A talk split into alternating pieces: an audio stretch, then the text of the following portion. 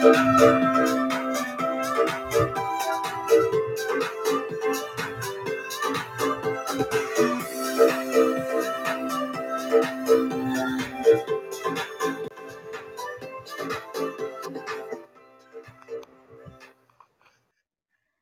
matin, bon matin tout le monde.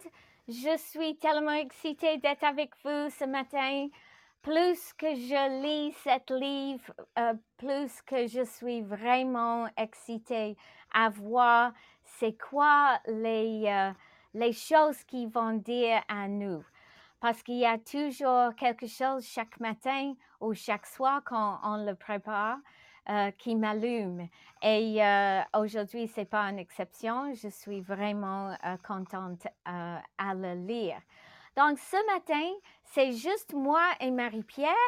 Et euh, euh, moi, je vais vous parler de c'est quoi le sujet en- entièrement. Et euh, bien sûr, Marie-Pierre va nous donner des, euh, des points euh, importants à, comprendre pour mieux comprendre euh, le, sujet. Donc, euh, Marie-Pierre, je sais que on, on doit euh, partager cette euh, émission tout de suite possible, s'il vous plaît, parce qu'on veut que tout le monde peut être euh, allumé par le sujet. OK, donc au, euh, début, je vais euh, parler, je vais vous raconter une petite histoire. OK. À partir de ce jour, cria-t-il, des mots comme moi, mon, mes, m- le mien ne seront plus être dans votre vocabulaire.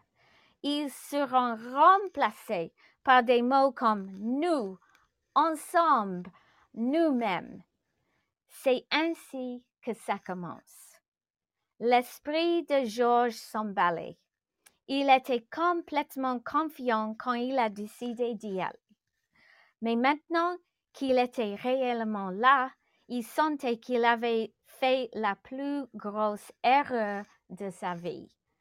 Mais cela n'avait plus d'importance maintenant. Toutes les pensées qu'il avait sur ce qu'il pouvait, aurait fait ou aurait dû faire seraient interrompues par quelqu'un qui crierait à quelques centimètres de son visage.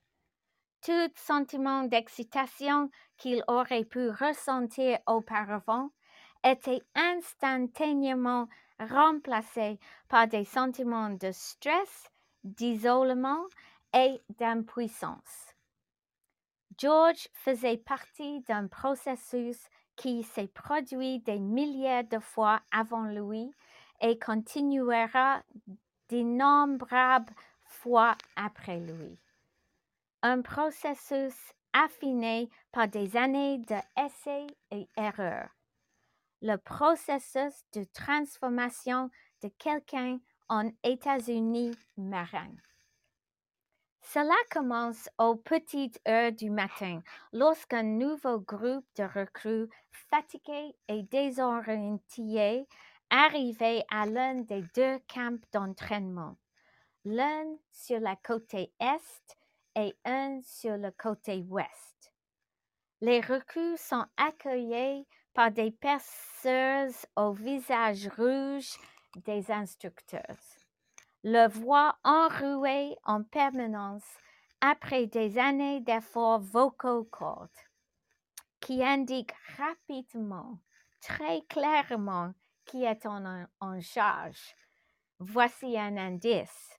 Ce, ce ne sont pas les recrues.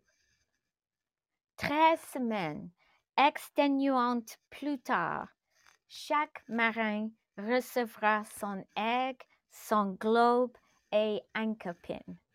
Le symbole qu'ils ont complété leur place au sein de l'organisation. Beaucoup saisiront fermement l'épingle dans leur poing et ressentir une fierté si intense qu'elle les fera pleurer, pleurer, pleurer. Quand ils sont arrivés au camp d'entraînement, chaque recrue ne se sentait pas en sécurité et n'était pas n'était responsable que d'elle-même, de lui-même.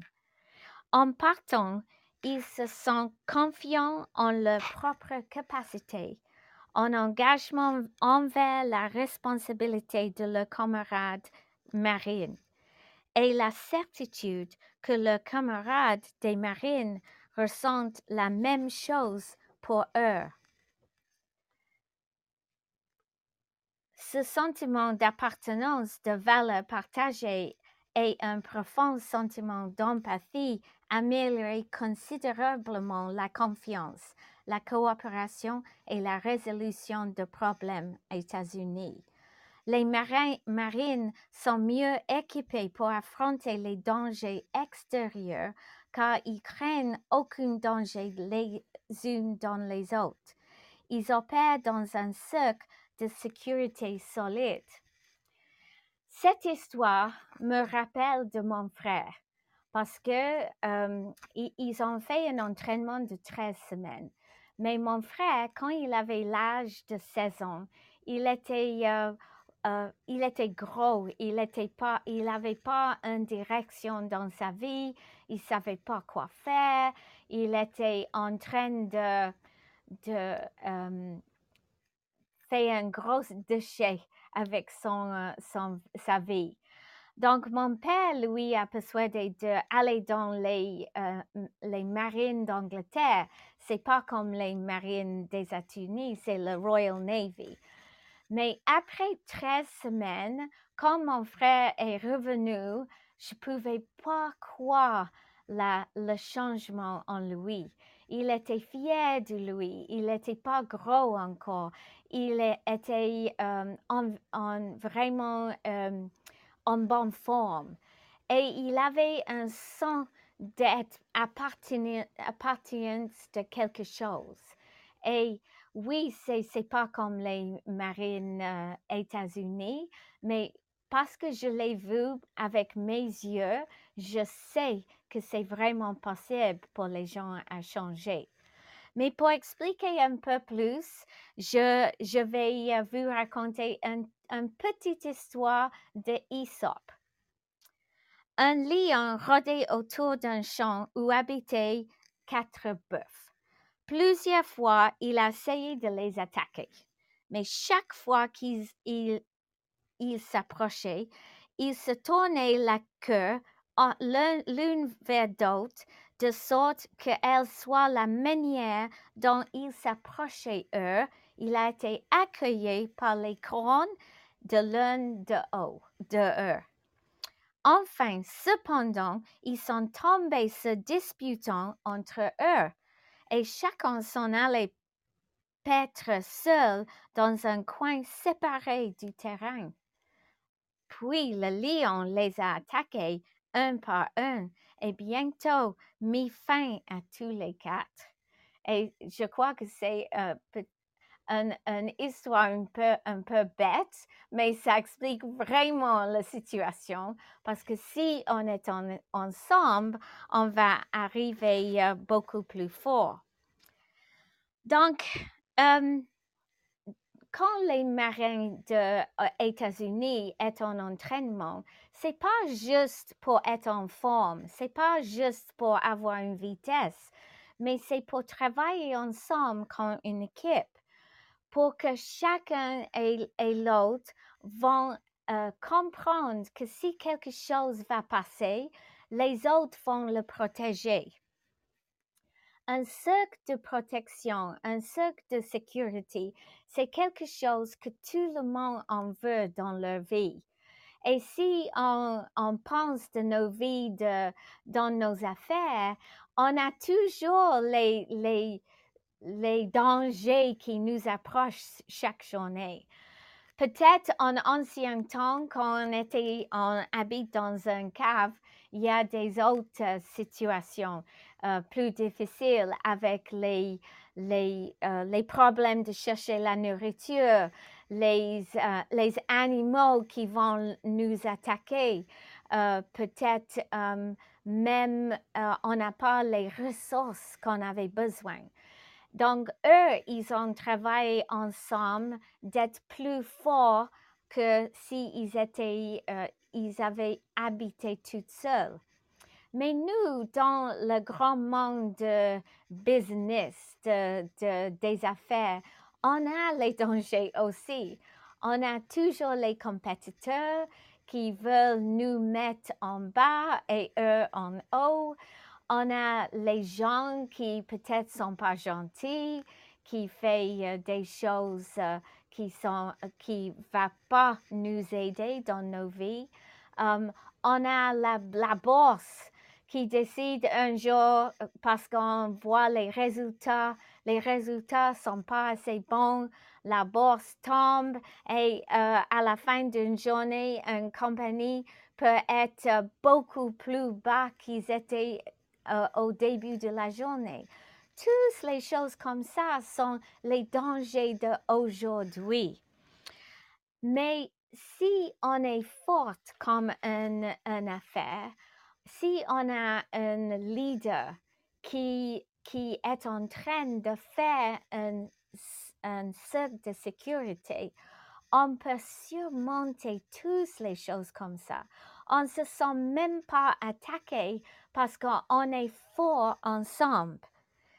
Un bon leader va donner aux autres le, le sens d'appartenance.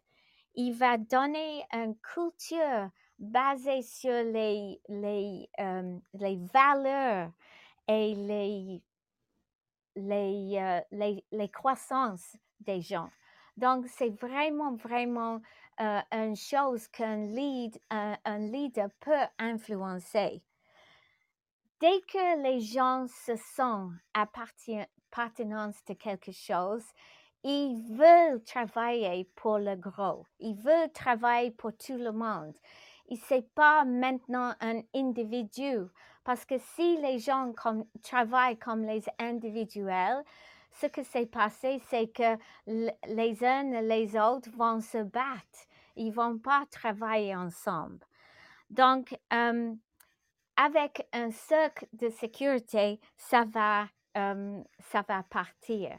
Donc, moi, je vous demande, est-ce que souvenez-vous des Spartiates?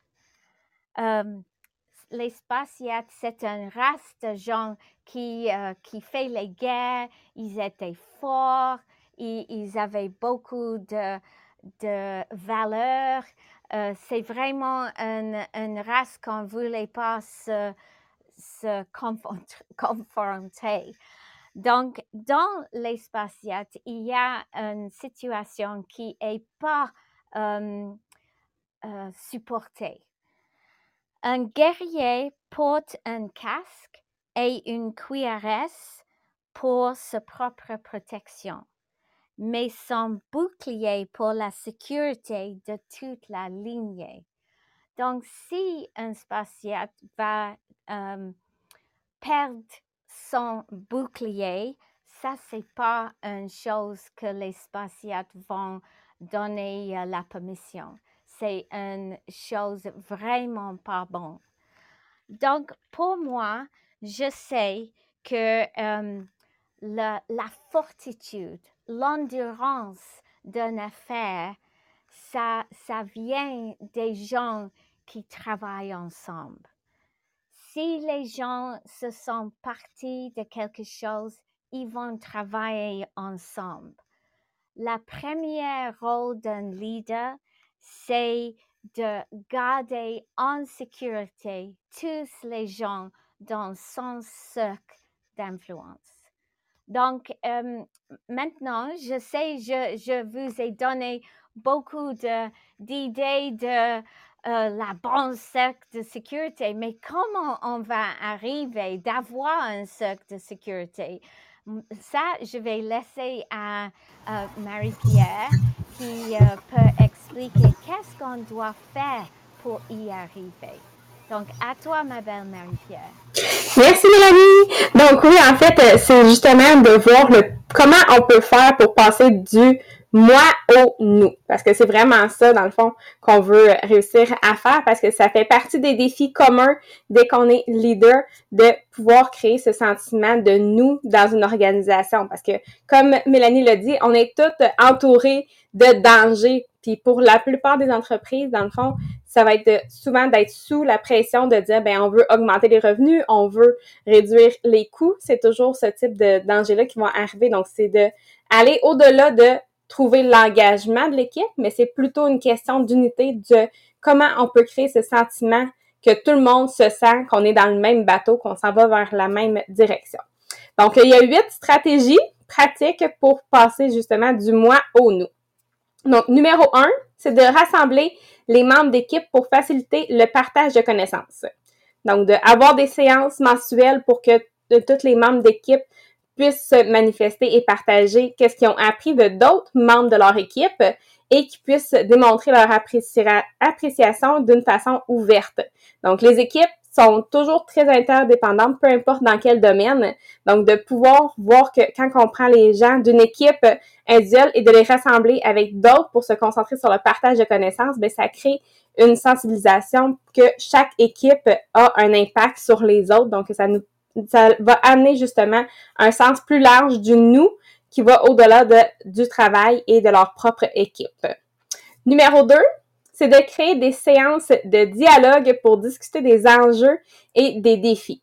Donc, euh, c'est sûr que les membres d'équipe vont se sentir beaucoup plus à faire partie du nous si on les inclut dans ces décisions-là. Donc, c'est pas juste de parler de qu'est-ce qui est plate, mais de vraiment qu'est-ce qu'on veut atteindre et pourquoi. Donc, qu'est-ce qui se passe et le pourquoi. Donc, euh, beaucoup de temps va être consacré au dialogue où les membres de l'équipe et les leaders vont partager des points de vue et dans certains cas vont aussi aller partager des sentiments personnels, leurs passions, leurs peurs, leurs préoccupations, les opportunités, surtout en période de changement. Donc là, ça va donner le temps de pouvoir partager ces points-là. Donc, cette implication-là qui va laisser aux membres d'équipe va, va se sentir de faire vraiment partie de l'équipe parce qu'ils font partie de l'équipe, donc de les inclure dans ce type de dialogue-là. Numéro 3, c'est de laisser les membres de l'équipe sélectionner ceux qui se joignent à l'équipe. J'explique. En fait, c'est qu'on voit toujours d'excellents résultats quand on a une équipe, des plus petites équipes qui vont développer justement une puissance sur un objectif spécifique. Donc, c'est une des clés de succès dans la création de ces petites équipes-là où chaque membre va voir aider l'autre à réussir. Donc, pour nous, pour vous donner un exemple très concret, il y a environ quatre ans, on était dans le début des euh, euh, qu'on allait vers les euh, social media, les médias sociaux, vers les médias sociaux. Et euh, on a commencé, on était peut-être juste deux dans l'équipe où on travaillait là-dessus pour développer justement comment on allait pouvoir aller sur les médias sociaux. Finalement, une troisième personne s'est jointe à nous, toujours dans une ambiance où tout le monde était content de travailler ensemble. Ensuite, on a eu une quatrième. Finalement, je pense une cinquième. Donc, ça a créé vraiment une équipe qui était puissante, mais surtout parce qu'on avait un objectif spécifique et tout le monde était d'accord avec qui on travaillait, donc ça s'était fait assez naturellement. Donc quand on a ce type de processus-là de sélection où les membres de l'équipe vont vraiment sélectionner leur nouveau coéquipier, ben ça va créer justement un engagement beaucoup plus véritable les uns envers les autres. Numéro 4, c'est de parler en termes de nous de parler en termes d'équipe. Donc, en tant que leader, dans le fond, c'est de regarder tes paroles parce que chaque mot va faire une énorme différence. Donc, la façon que tu vas parler à ton équipe va avoir un impact sur ton équipe. Donc, juste d'en être conscient des termes que tu utilises. Numéro 5, c'est de se rassembler face à face. Parce que oui, la communication virtuelle, c'est bien, mais ça va jusqu'à un certain point. Donc, pour créer vraiment un sens profond d'équipe, il faut finalement un jour se rencontrer en personne, en physique. Donc, ça ne veut pas dire que tout le monde de ton équipe doit rencontrer tout le monde, mais de pouvoir dire, OK, bon, ben, certaines personnes vont avoir la chance de pouvoir se voir en vrai. Comme ça, ils vont se sentir plus unis, ils vont se sentir encore plus dans une même équipe et au retour au travail, ben là, on va se sentir encore plus connecté et on va amener la productivité à un niveau plus élevé aussi dans nos résultats. Numéro 6, c'est de sortir l'information. Il appelle ça pousser l'information. En gros, c'est de partager les victoires, de partager les idées, de partager les meilleures pratiques, que ce soit fait par email, que ce soit fait par message personnel téléphone. Donc, de permettre aux gens de se sentir au courant.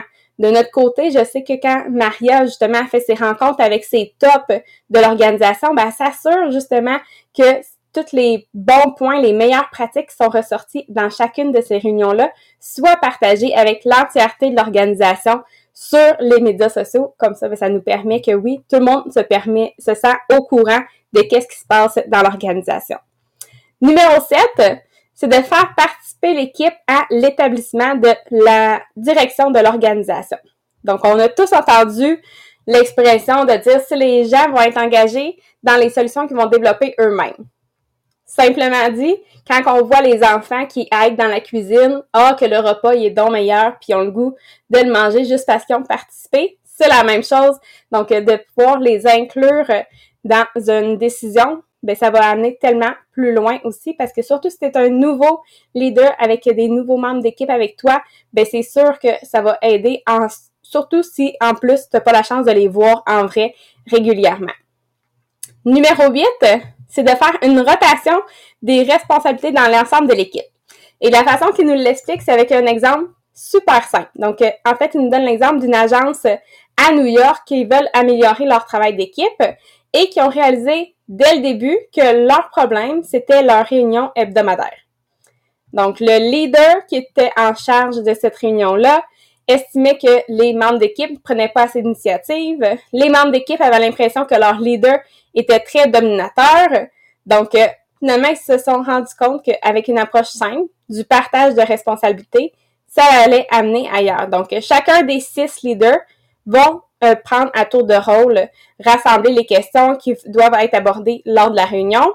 Ils vont aussi alterner la prise de notes. Donc, ce processus simple-là a considérablement amélioré le succès de la réunion parce que c'était plus considéré comme la réunion de la madame, de la leader, mais plutôt entre notre réunion de tout le monde, donc de faire partie de cette équipe-là. Donc, de faire partie d'une équipe, oui, quand les gens peuvent le sentir et le, le vraiment, c'est le ressentir qu'ils font partie de l'équipe, c'est un sentiment.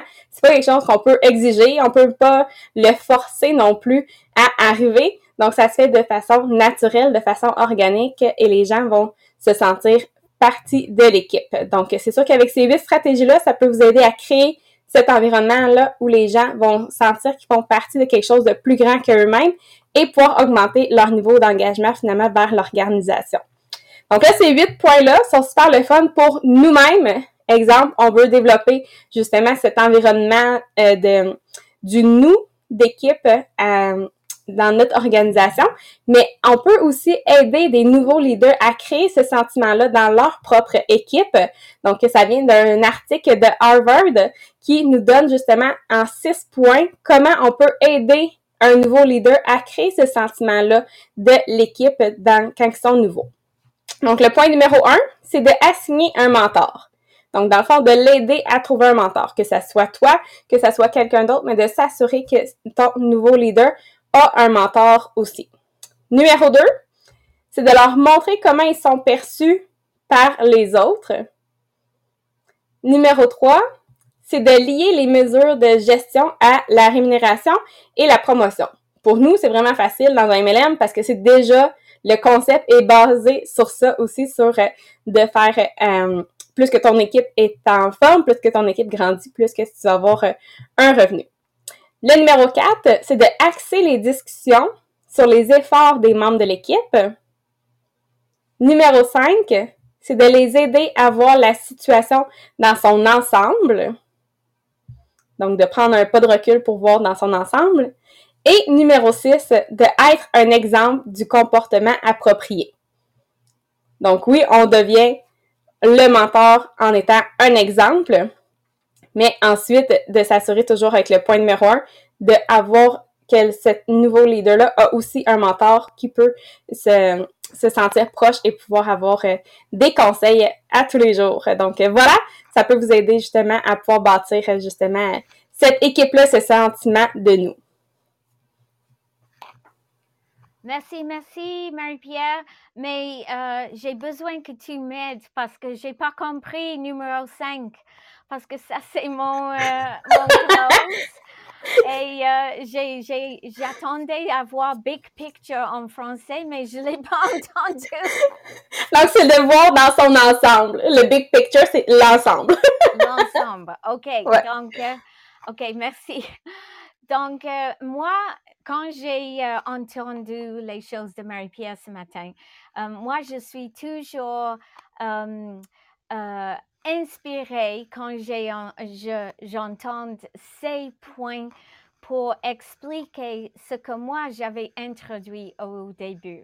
Et dès qu'elle a dit en anglais big picture, mais pour vous l'ensemble, j'ai dit ah, maintenant je comprends parce que moi, je vous demande, avez-vous jamais été dans une situation de bénévole et toi, tu es là, tu, tu regardes l'ensemble, tu es prête à faire tout ce qu'il faut pour quelque chose, peut-être une école, c'est ça mon expérience. Mais finalement, il y avait un groupe de gens qui sont là pour leur enfant spécifique et pas pour la grande ensemble. Dans ces situations-là, c'est vraiment, vraiment difficile de travailler ensemble. Peut-être vous avez des autres expériences vous-même que vous pouvez dire, oui, je, me rappelle, j'étais un bénévole. Par exemple, j'ai un autre exemple dans le patinage artistique. Je suis devenue la présidente de cette euh, un, euh, groupe de bénévoles pour le patinage artistique. J'avais voulu en introduire quelque chose pour la grande ensemble. Mais il y a tellement de discussions. Oh, je crois pas que ma fille va aimer ça. Oh, je crois que mon entraîneur va aimer ça. Mais c'était tout sur les petites choses. Mais si on se sent appartenance de quelque chose. On ne pense pas comme ça. On est ensemble. On a un, secte de sécurité qui devine qu'on fait une chose pour la grande ensemble et pas pour les individus. Donc, pour moi, ça, c'est euh, quelque chose que j'avais vraiment compris ce matin. Euh, et je sais que comme un leader et vous comme des leaders, qu'est-ce que vous allez faire pour que dans vos équipes, il va pas avoir les voix individuelles qui disputent c'est quoi euh, des choses qu'on fait. Mais on, on a, oui, ça ne veut pas dire qu'on ne donne pas la permission d'avoir les, les, les idées différentes, mais que tout le monde travaille ensemble avec les mêmes valeurs, les mêmes buts et qu'on travaille dans un cercle de sécurité. Donc, moi, c'est ça que euh, je prends de ce matin. J'espère que ça va vous aider même si tu es un leader ou tu aspires d'être un leader ou tu es content d'être dans une équipe, tout le monde a leur place de vraiment euh, faire solide la sécurité d'un sec. Donc, euh, merci, merci beaucoup pour ce matin. Je vous souhaite une bonne journée et euh, j'ai hâte de vous voir demain. Au revoir, everyone.